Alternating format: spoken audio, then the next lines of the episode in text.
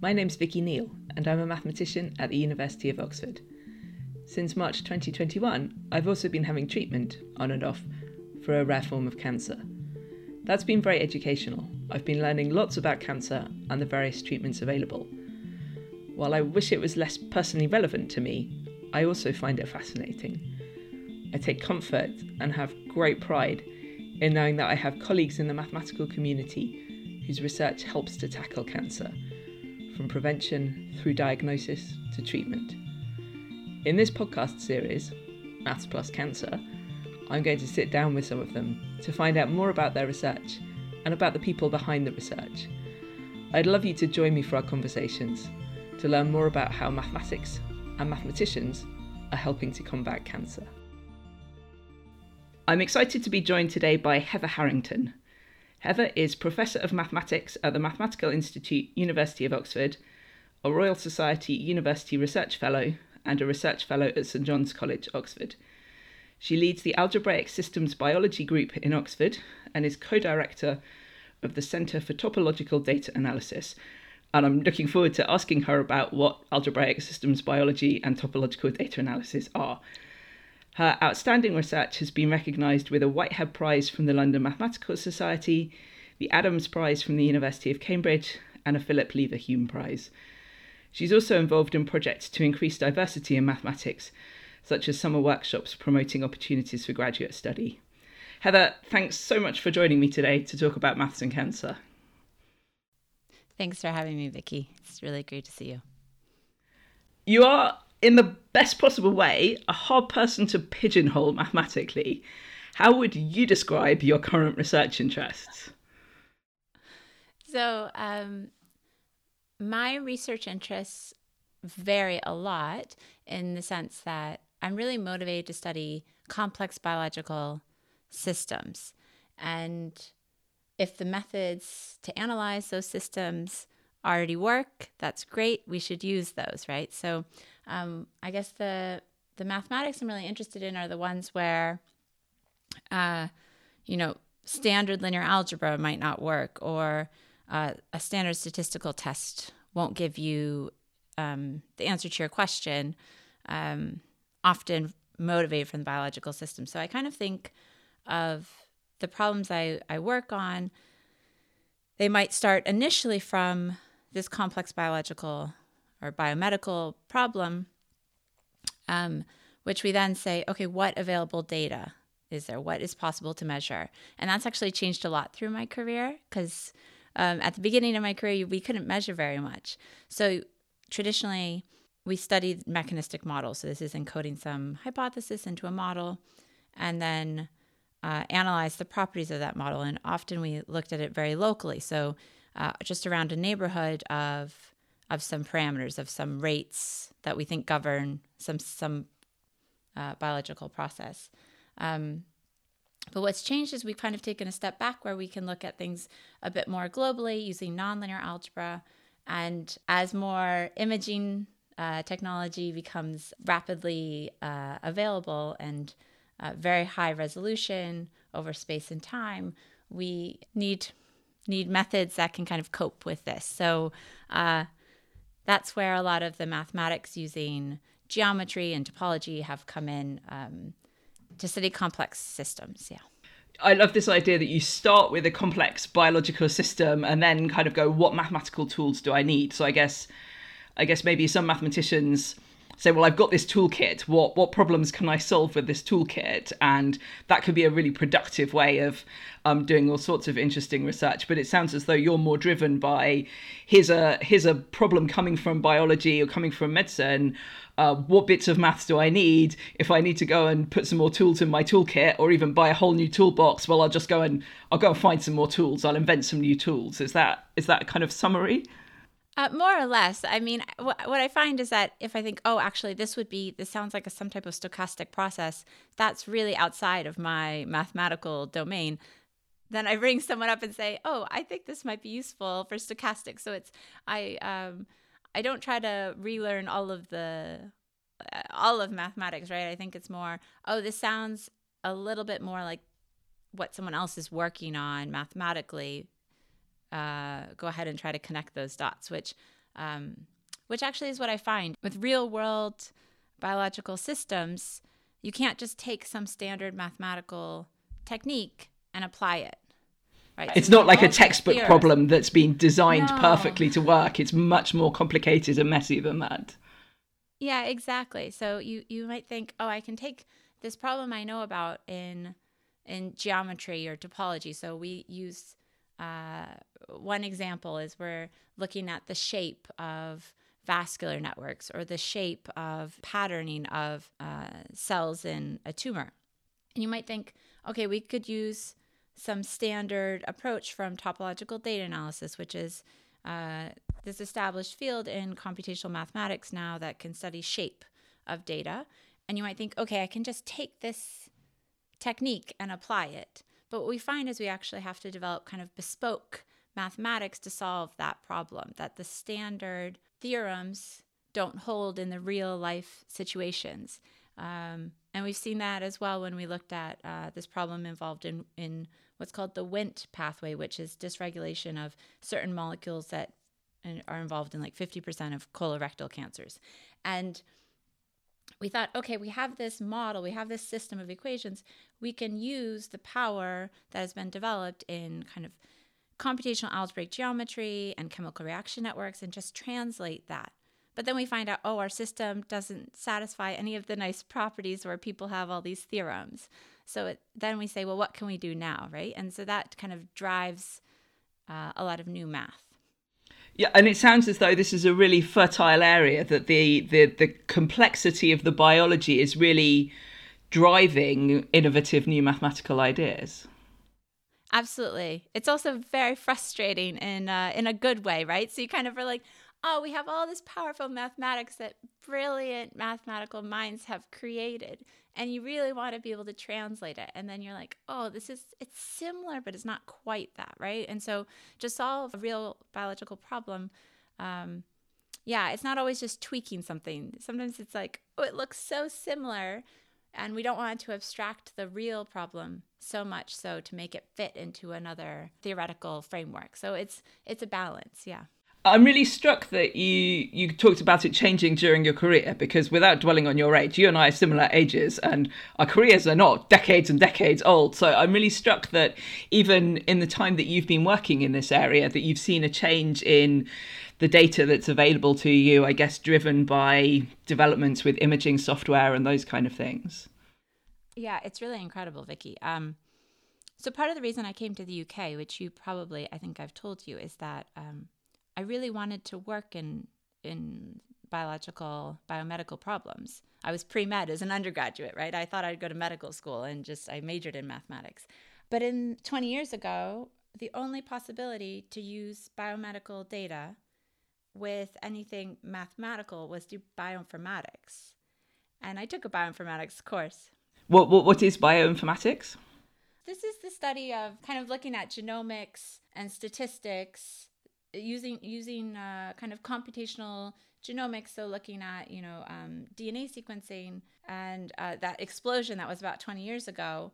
Uh, with more traditionally statistical techniques. So, these are the kind and, of techniques that have meant that looking at um, genetic data, researchers have been able to identify particular kind of genes that might lead to a predisposition to cancer or those kind of things. Yes, yes, um, exactly. So, um, and that's really looking at more of the genome, the large data sets with the big genome project. Um, but that's that wasn't really what was exciting me. So I took this bioinformatics course when I was an undergraduate, and we use kind of the standard, maybe at the time, the state of the art uh, methods to study, uh, you know, some some sequencing. And I did it, but I wasn't excited about it. And I thought, is this the only way to study uh, biological problems with data? And at the same time, I had also taken a mathematical modeling course uh, looking at, for example, um, differential equations, studying what was called the, the loop of Henle in um, the kidney. And I really liked that. But then when you ask, well, what's the data? There really wasn't any data to use with the modeling at the time. Uh, and this was really 20 years ago. And so they had these centers for systems biology in the UK that were just becoming established. And so it was a way to work with uh, mathematicians and data on biological problems. So there were five, five or six centers in the UK.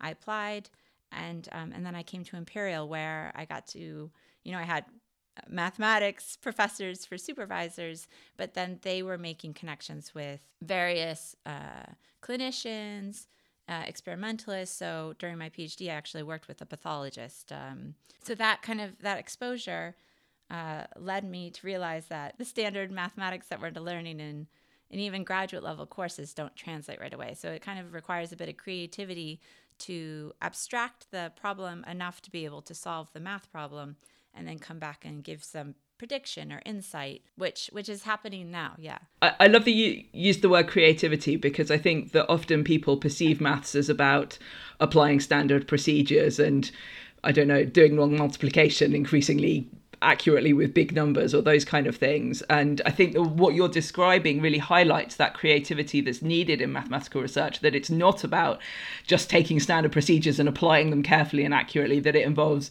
imagination and finding new approaches and putting together what you've got in different ways. And sometimes what you've already got is not enough and you need to invent something new. So that that creativity really comes across the way you're talking about it. Yeah that's absolutely true. I mean and there's all these different aspects with real biological systems and um, and especially with cancer, which is a, heterogeneous disease. And and I didn't understand what the word heterogeneity really meant. Actually, as a mathematician, I was like, what does heterogeneous mean? And um, and getting even a definition for this is is challenging. But I think what it uh, the way that I've uh, realized is that the disease classification and treatment is not linear. It's it's not this. The straightforward disease in any way. It's very complicated where everything is interacting with everything. And even when you have a disease um, subtype, even within that subtype, for example, they don't all respond the same way to treatments. And this has led us to look at different types of mathematical approaches um, to try to kind of uh, disentangle in some way what we see in the data and what we, yeah, try to make sense of that a little bit more, which is just a great area for mathematics one of the things that struck me talking to other people in these podcasts is is exactly this thing about how varied cancer is. And of course, I understand that there's lung cancer and there's breast cancer and there's prostate cancer and there's different types, but within those, there are different types. But actually, even within an individual patient, their tumor is made up of lots of different types of cell. It's not that they've just got one bad cancer cell. And I think I hadn't really kind of appreciated the complexity that even for an individual patient, there are all of these different types of cells that might respond in different ways or not respond to, to types of treatment and so on. And that level of complexity is kind of mind boggling. I think as a mathematician, it's mind boggling as well because we want to simplify things as much as possible to solve um, a really well defined problem. And then as you get into any problem, like, okay, I'll abstract it enough to simplify it to solve it. This is very much, you have to work with uh, a domain expert, right? Whether it's an oncologist or a pathologist, whoever it is. And then they'll say, oh, well, actually, that's not quite quite right because that's too simplistic. And you continually get this, oh, but that's not quite right. It's too simplistic. Um, and so uh, we did this project some years ago with with Anna Seigal, um, who's she's she's now at Harvard, but she was a Hooke Research Fellow here, and uh, Mariano Beguerisse, who was also a research fellow here at the time, and and we were looking at a very nice system. So, this pharmaceutical company had hired three people full time to take these uh, 36 breast cancer cell lines and do the exact same experiment in the exact same measurement in all of them. And that's really special. It was a complete data set.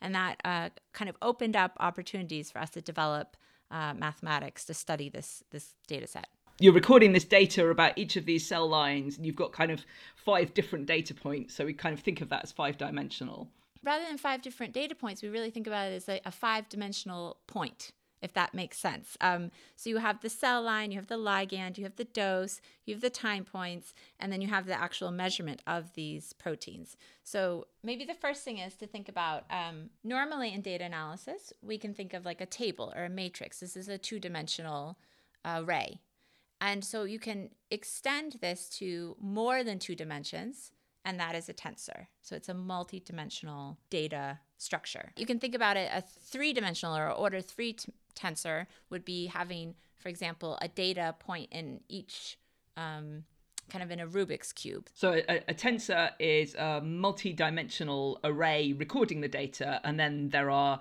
exciting mathematical tools for being able to examine that tensor and kind of find patterns and structures within that data. That's correct. Right, exactly. So we we want to keep this multi-indexed data um, preserved with the tensor. And so I think this was kind of one of the first interpretable ways to study uh, this type of data as a tensor, at least in systems biology that I'm aware of. And what was so nice is that then we developed a method with kind of the experts that were part of that, you know, to help generate this data. And uh, we're able to cluster. And so we wanted to find some of the cells and some of the ligands that are most similar. And so we developed this method to cluster. And what was really cool, uh, or I think was cool, is that normally in breast cancer, uh, there's this subtyping. So they split it up. They split up breast cancer cells into three types based on you know how many proteins are on the outside of the cell of one type of protein versus another.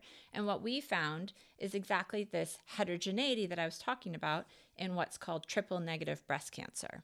And so uh, we found some of this heterogeneity that certain cells were more similar. And when we went in and looked at, well, which what's the mutations, whereas the drug sensitivities are groupings with this tensor actually recovered some of the biology that was already known about these cell types. But of course, we didn't incorporate any of that information. So um, it just kind of, I think it goes to show that uh, we want to glean as much insight from the biological data that we have while maintaining the structure. And I love this phrase, the shape of data, because that that um, I think when people think about data, when I think about data, often I picture maybe a kind of spreadsheet with a kind of table full of lots of numbers. Um, or maybe uh, a pie chart or a bar chart or something that's kind of summarizing it. And I think listening to you talking about this kind of five dimensional um, data that you're working with and wanting to keep all of that data so that you understand how the structures work and find those patterns within the data. I can't visualize five dimensions. I mean, on a good day, I can visualize three dimensions because it's the world I live in. okay, I'm reassured that you can't visualize five dimensions either, but I guess the power of mathematics is that we have these techniques to to detect structures and patterns in five dimensional data or 100 dimensional data um, which adds that richness to to understanding the biological system. Absolutely, absolutely. Um, and I think that we're going to see these types because more and more data, these technologies are just rapidly improving and more and more data is being generated. Trying to really um, extract as much information from that rather than compress it, like I said, right? Rather than compress it into something two dimensional that we can physically see. Uh, as a mathematician, we have the, yeah, there are frameworks to really extract and, and keep all that structure in high dimensions. So you can think about some of the gene expression data sets where uh, this is something that's 20 or 30,000 different genes that are measured.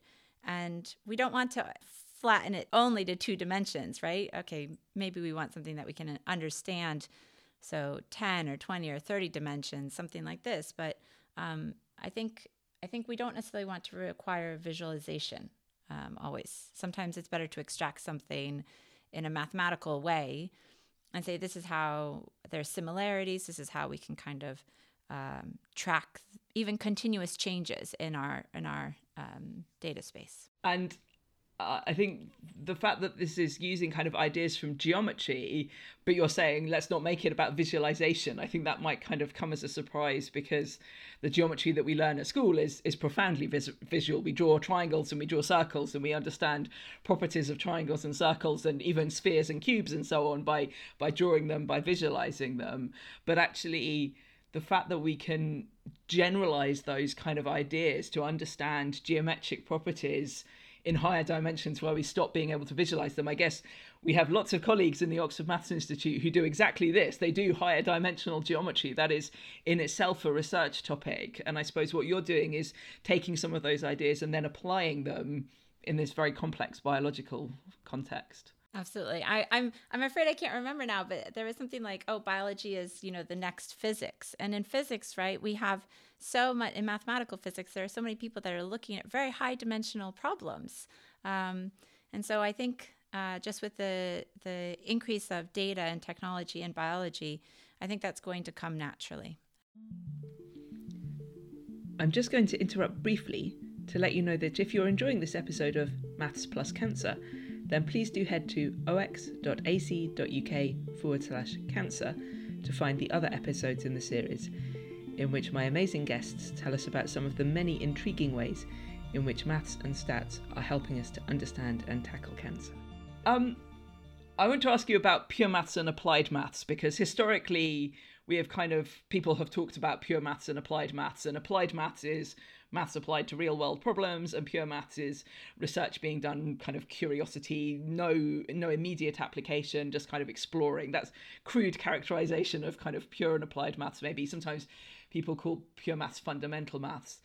Um, and it seems to me that one of the really intriguing things about your work is that, as far as I can see, you pay no attention at all to these kind of historical divisions, that you just grab bits of maths from wherever you can, that you go and develop new bits of maths in whatever area, and you're finding whatever tools you need for your your particular application i guess. Do you do you think about pure maths and applied maths? Do you find this a helpful distinction i really don't actually uh, uh, maybe that's something that's very unhealthy about wanting to, you know, pigeonhole someone. It, it makes it easier. And it's the same thing for a subject. It makes it easier. Um, but I think uh, fundamentally, mathematicians want to, to, to do maths. And uh, whether it's because someone uh, that's kind of very senior in the field stated that this is a very important problem to solve, or whether it's, oh, um, we really need to understand for example, the the complexity in this new technology and how we can get a get a hold of it because current uh, approaches won't give it that. Um, if it's a math problem, it's a math problem, right? And so, um, yeah, I'm, I'm, so I'm with you. I'm not. I'm not arguing, Heather. I'm not arguing. yeah. So I, but I think it's a fine line, right? I think we don't want to only solve problems for for other people. Sometimes we want to solve problems for ourselves, right? And so um, so I think in in science, uh, there's this very nice, and in math mathematics, there's a very nice way of kind of thinking about this as a loop, right? So, and at least that's how I feedback loop. That's how I think about a lot of these problems. Is that the reason that we're studying some mathematical problem is because it's difficult. If it was easy, then we would already have a solution. It would be straightforward, um, and that's in any area of mathematics. Um, and some of the mathematics we're using, for example, in topological data analysis, I mean, algebraic topology historically has not been something that's computing, um, right? And it is a very uh, theoretical area of mathematics. I mean, Christopher Zeeman actually wrote a couple papers in the 50s and 60s saying that the field of algebraic topology would be useful for the brain. And this was way before we could compute anything. And I think he saw that studying complex shapes with that we could actually characterize and and quantify with these topological invariants could be useful. Um, but I'm, i guess I'm getting a bit off topic because really um, things come round in some way, right? So the reason that we're using topological data analysis now is because there's been so much progress in the algorithms and the implementations. So rather than run something on a supercomputer, which we were doing five, six, seven years ago, you can run the same computation in a laptop. So it's just more accessible and um, can be used by um, by scientists much much easier through a lot of work by a very large group of mathematicians um, and computer scientists and engineers and, and statisticians developing statistical approaches to be able to um, make statements about these topological invariants. So yeah, no, I think uh, saying that, oh, let's say this is pure or applied or fundamental or i mean even uh, even in different communities around the world right we call applied mathematics and pure mathematics different some departments some some places have separate departments i think in the uk that's something that's very special is many places um, it's the mathematics department and all types of mathematics occur in the mathematics department. And so i think in that way in the uk where this you can have this these interactions um, I can go anywhere in the in the building and have a chat about something and say, ah, if if if this is, you know, actually, I was speaking recently about whether we could think about some of these uh, path signatures um, that, you know, the group that uh, Terry Lyons and if any of that would be relevant to some of the problems we were look we were actually looking at. I was like, oh, is that what you would call a rough path or a data stream? And so I think it's just um, mathematics is nice because we we might sometimes speak different languages even within mathematics, but um, yeah, trying to boil something down to kind of what's the essence of the question and the problem and formulating it. And then to answer that question, we'll use different fields, even if the same kind of underlying structure is the same. Yeah, I, I worry sometimes that people are reluctant to support quotes pure mathematics because what is the value? And it seems to me that our conversation today is really highlighting the paramount importance of all of mathematics, not only the bits where you can immediately see the application, because you get these surprising moments where people like you come along and make a connection and go, well, actually, this idea that's been around for a long time we can use in this really interesting creative way and have a really profound impact on the real world. I just feel like that's such a strong case for the need for all of yeah. mathematics and and also for promoting communication between mathematicians. You you you just mentioned that sometimes we talk different languages. Sometimes even within the oxford maths institute it's hard for us to understand what our colleagues are doing because it's quite specialized and we have this whole kind of language and way of thinking and so on. Um, and it seems to me that you're really interested in communicating with lots of different people and collaborating with lots of dif- different mathematicians. How do you navigate those kind of language barriers? Do you do you just kind of sit down and ask lots of questions of people? Do you go and read lots of books? How do you how do you manage to communicate with such a wide range of mathematicians? I ask lots of very dumb questions. I um, I think is the answer, and I listen a lot. Actually, I just sit and listen and think, oh, this this actually sounds very related to some problem I heard about a long time ago. Um, I mean, actually, I spent a few months in a fruit fly lab. They were looking at mutations, certain cancer mutations.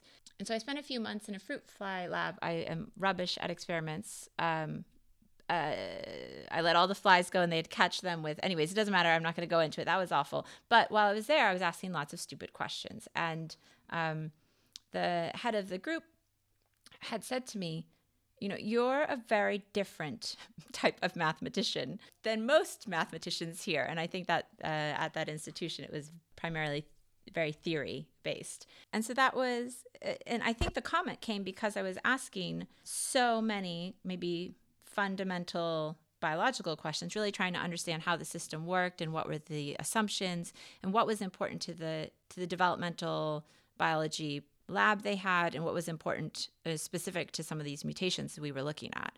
And so uh, my questions were uh, very frequent. And I think uh, that is not necessarily uh, typical. But it's an interest, right? You have to be curious to be able to to actually say, okay, let me really understand what are the what's obvious to somebody else in a field is really not obvious uh, yeah when you when you translate between mathematics. And we use the same words that mean different things. So we wrote this recent paper like homology of homologous proteins. And homology which is a tool in topology is also something that's used all the time uh, for studying proteins that are similar or homology in the brain. Again like the same word. And so being able to figure out exactly what someone means requires this communication as you said. Um, which I, that's I don't think I'm necessarily doing it very well, um, but I'm trying to to understand enough of what other people, you know, what an expert is working on to to be able to extract what are the kind of assumptions that we can encode into some mathematical problem. But we want to gain insight about the data, and this is where we use the mechanistic models. So, for example, even in this breast cancer, you know, project we then used these differential equation models to understand each of these different separate clusters we found in the data. Or with the, the problem that we've looked at with whether it's the spatial vascular networks, these tumor blood vessel networks, we're analyzing that type of data. We're doing this now and then trying to compare that type of data with different models. And so the idea is that certain parameters or certain, you know, the rate of a reaction or interaction between species that will change in different data sets. And that's actually what we found when we looked at some of this fruit fly data related to uh, cancer.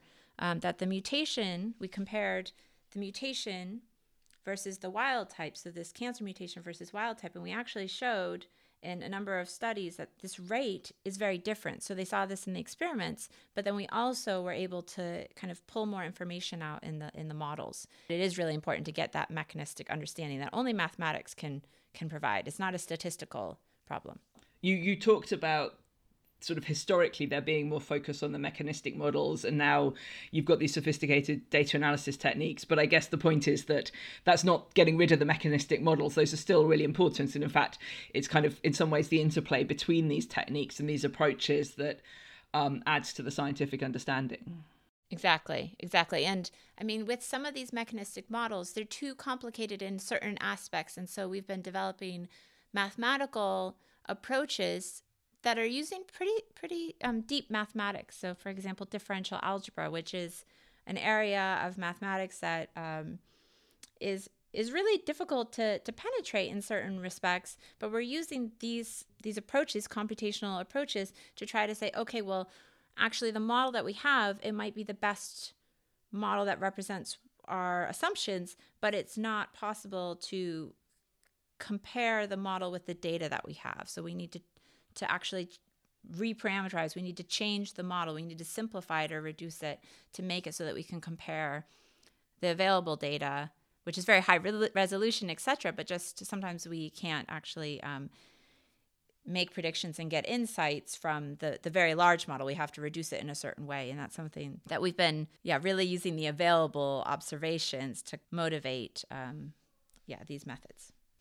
I'm I, I have lots of words beginning with C in my mind, just listening to you talking about your experience of research. Because we talked about creativity, um, curiosity, collaboration, communication, and making lots of connections. It seems to me that you really enjoy making connections between between intellectual areas, but maybe also between people. It sounds as though you you enjoy that aspect of what you do. Absolutely. Um, so we have this group meeting, and occasionally we have somebody within Oxford come. And I mean, Oxford's very small, right? So I meet them somewhere within Oxford. They tell me about a problem. I say, Oh, why don't you come and tell us for 10 minutes about this problem? And it could be another PhD student, and they want to do something quantitative with their problem. I say, Oh, just come in and give a, a 10 minute chat about what your problem is. And then, you know, there's a group of mathematicians, and it's, I kind of think of it as a mini study group, you know, or one of these very small, it's just a 10 minute chat and say, Oh, well, actually, I think if you're only looking you want to answer this specific problem, you don't necessarily need math for it. Maybe just a machine learning task. Or if you want to do this, then you might not want topological data analysis. This system might be better for, you know, putting into a linear algebra framework where you can solve some some some linear algebra problem or you know so what we what we're doing is not saying okay let's have someone come and talk and we use one or two different tools we say maybe this is the best thing and and that's really fun um, connecting people with other areas as well um, you mentioned that you had initially thought that you might study medicine. So you studied um, applied maths as an undergraduate in the US and then came to, to Imperial, as you mentioned, for, for master's and PhD. Uh, at what point did the medicine dream disappear? At what point did you decide mathematical biology was kind of what you were going to do? Has the medicine dream disappeared? Are you still secretly planning to go and retrain as a doctor? Um, no, I'm not planning to retrain as a doctor. I realize that I, I don't think I do very well, um, yeah, with that type of pressure with patients, actually. I think it's, um, I'm much more comfortable to work on a problem a little bit slower. Um, not necessarily uh, we're working slowly, but just take a bit more time to really get into some of the, the details, um, which I think in medicine, uh, if you're trying to treat patients and kind of juggle all of this uh, yeah, it's it's not necessarily right for my personality. Um, but I think that my interest in biomedicine hasn't uh, hasn't hasn't stopped um, in a lot of respects. So I, I talked about this loop of Henle modeling course in in an, in undergraduate where that was one of the examples which has remained in, in my mind and and that actually um, looking at the kidney i then spent a couple summers working in a nephrology division interning and i had many interesting discussions with with people there and they were used they had statisticians that would come and I just thought, oh, I really want to use mathematics to look at some of these problems. Um, and I've never studied anything in the kidney until recently, where now we have a collaboration with experimental and clinicians here in Oxford. And this is a current collaboration, which is very exciting, where we're trying to make sense of when you have different levels or organizations of data. So sometimes you have data that's um, gene expression, and sometimes you have uh, the gene expression at different locations. So it's what's called spatial transcriptomics. And I mean, the technology is just so incredible. And they're looking at this in um, a mouse kidney model. So looking at, yeah, studying the kidney and the response of the, the immune system in the kidney. Um, and so we're trying, well, it's very cool. We came up with some mathematical method and it gave a prediction about the immune cell function or immune cell kind of location of immune cells in one in disease versus not. And uh, they've gone through and done some further tests, and we found we validated it. And so that that feels really nice. Um, so, I mean, that's not going to be translated immediately to the clinic, but at the same time, there's other problems where it definitely has more clinical relevance. For example, in collaborations with the Ludwig Institute, which is a cancer research institute in Oxford, where we're looking at clinical trial data. Or um, with the COVID 19, there's a combat um, consortium where we were looking at many different types of measurements of data um, with COVID response, uh, patients early on from from COVID. So I think I think that there are definitely connections to kind of personalized medicine and um, patient subtyping and all of this using some of these sophisticated mathematics. Can you can you say a little bit more about um, any of the, the collaborative work you're doing with the the Ludwig Institute? Is there an example there that you can talk about a little bit about this kind of connection with clinical trials? Right. I mean, well, one of the problems they're looking at is of organoids. So that's not the clinical trial project, which we have a number of things going on there. But something that I think is maybe a little bit um, easier to kind of explain is that they look at mini organs. So you can grow organs, mini organs. This is just a collection of cells in a dish, and they can do that many times. And you could have some organs, mini organs that have some mutational um, status, for example, with cancer, and some that don't. And so a question is, um, something about kind of shape of these mini organs over time. And so we've been developing topological approaches, and that seems very promising for for being able to study that and characterize it and understand, yeah, the shape of these organoids over time. And that's yeah, that's really exciting. You've talked about how quickly things have developed already in your career. Are there things that you are kind of looking forward to now? What are the next developments that you're excited about, the things that might be just around the corner? Oh goodness, I don't know where to start. I mean, maybe things that are not just around the corner, but I I believe that so I started out using computational algebraic geometry to look at kind of the global behavior. So this is nonlinear algebra to look at the global behavior of what can happen in a mathematical model, a hypothesis. So rather than look at something locally with just what's around a very small region of the possible kind of space of of solutions or possibilities or cell decisions, etc., looking at kind of the global behavior. And what's very cool is that there's a lot of connections between algebra and topology. And these connections are, there's a lot of theory, but then actually being able to put together the different computational and mathematical approaches to solve some of the bigger problems. I think that's kind of the next big kind of mathematical um, problem. So I'm very excited about computational algebraic geometry, as well as the, of course, our Center for TDA and the computational algebraic topology. And here in Oxford, I mean, I'm not doing this now. I'd be, I'd be very excited to, but here in Oxford, right, we have um, a quantum computer. And in 10 years or 15 years or whatever, within some short period of time, we'll be able to compute things uh, that we can't currently do. And that is the reason we don't use some of these very sophisticated mathematical techniques they would take too long to run on a computer. They would take too long, or there's not enough memory to run them. I mean, there's just all of these reasons that uh, they're very powerful. Theoretically, we can compute these things, right? But then practically, we can't. But a quantum computer, we could. And so, I mean, I don't have any of, if you ask me for references and all of this, I won't be able to give them to you. But I think that's something that's the future is really thinking about the big data and making sense of it will, um, will be possible. We won't have to compress, you know, these super large files um, okay, we might still need to compress the, the large data files in some way, but actually extracting the information, we won't have to, to compress it when we do that analysis. We'll be able to exploit all of that uh, very high resolution, um, yeah, data. So, so I think I don't know. I think that there's a lot of cool mathematics, and yeah, mathematics integrated with statistics and computation, and uh, I really feel like this will be a kind of the symbiotic relationship between maths and biology will continue and just become more and more important. Fantastic. And what advice would you give to somebody early in their studies now who's interested in using maths and stats to understand cancer? Oh, I don't know where to start. I think people should um, follow what they're most excited and most interested in, right? And this is a journey. I really thought I would go into medicine, but I loved math, right? I went to a geometric combinatorics thing when I was in undergrad. I spent a summer and I just loved it. I loved the beauty and the elegance and the how perfect and crisp some of the mathematical problems were. Um, and biology is very messy and, and can be frustrating to try to make sense of this. Um, I think having a strong foundation in mathematics is really, really important because math gives you a way to to think logically about problems and to f- formulate, you know, these problem statements. And this is as a mathematician speaking, but I think that it is really important to have some some strong foundations to be able to to apply some of the more sophisticated mathematics.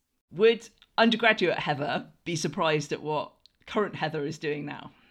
Absolutely. Absolutely. I mean, I did an internship in nephrology so that I could go to grand rounds and uh, and I got to I don't know if I was allowed to, but they let me um, go watch lots of uh, operations and surgeries. I thought I wanted to be like a vascular surgeon. So I'd watch tons of vascular surgeries because uh, many of the surgeons would say, "Oh, we have a student that's observing," and patients always said yes, and it was amazing.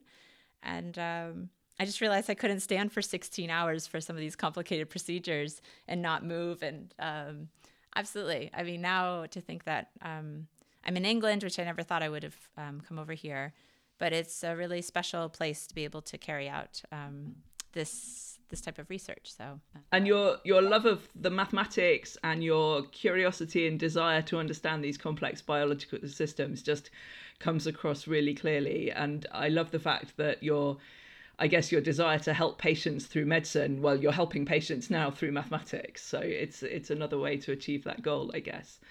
Um, Heather, thank you so much for your time today. Um, I just found our conversation fascinating. Hearing about your work was was great, and thank you also for all of your energetic work driving forwards these areas of research and um, finding new ways to use maths and stats to treat cancer. Thank you. Thank you, Vicky. Thanks for listening to this episode of Maths Plus Cancer. I hope that you found the conversation as interesting as I did. There are more episodes of Maths Plus Cancer, as well as features about Oxford's research into cancer, at ox.ac.uk forward slash cancer. If you're enjoying exploring how maths and stats help us to understand and tackle cancer, I'd love it if you'd tell your friends about the podcast. And please do join in on social media using the hashtag mathspluscancer. That's plus the word, not the mathematical symbol.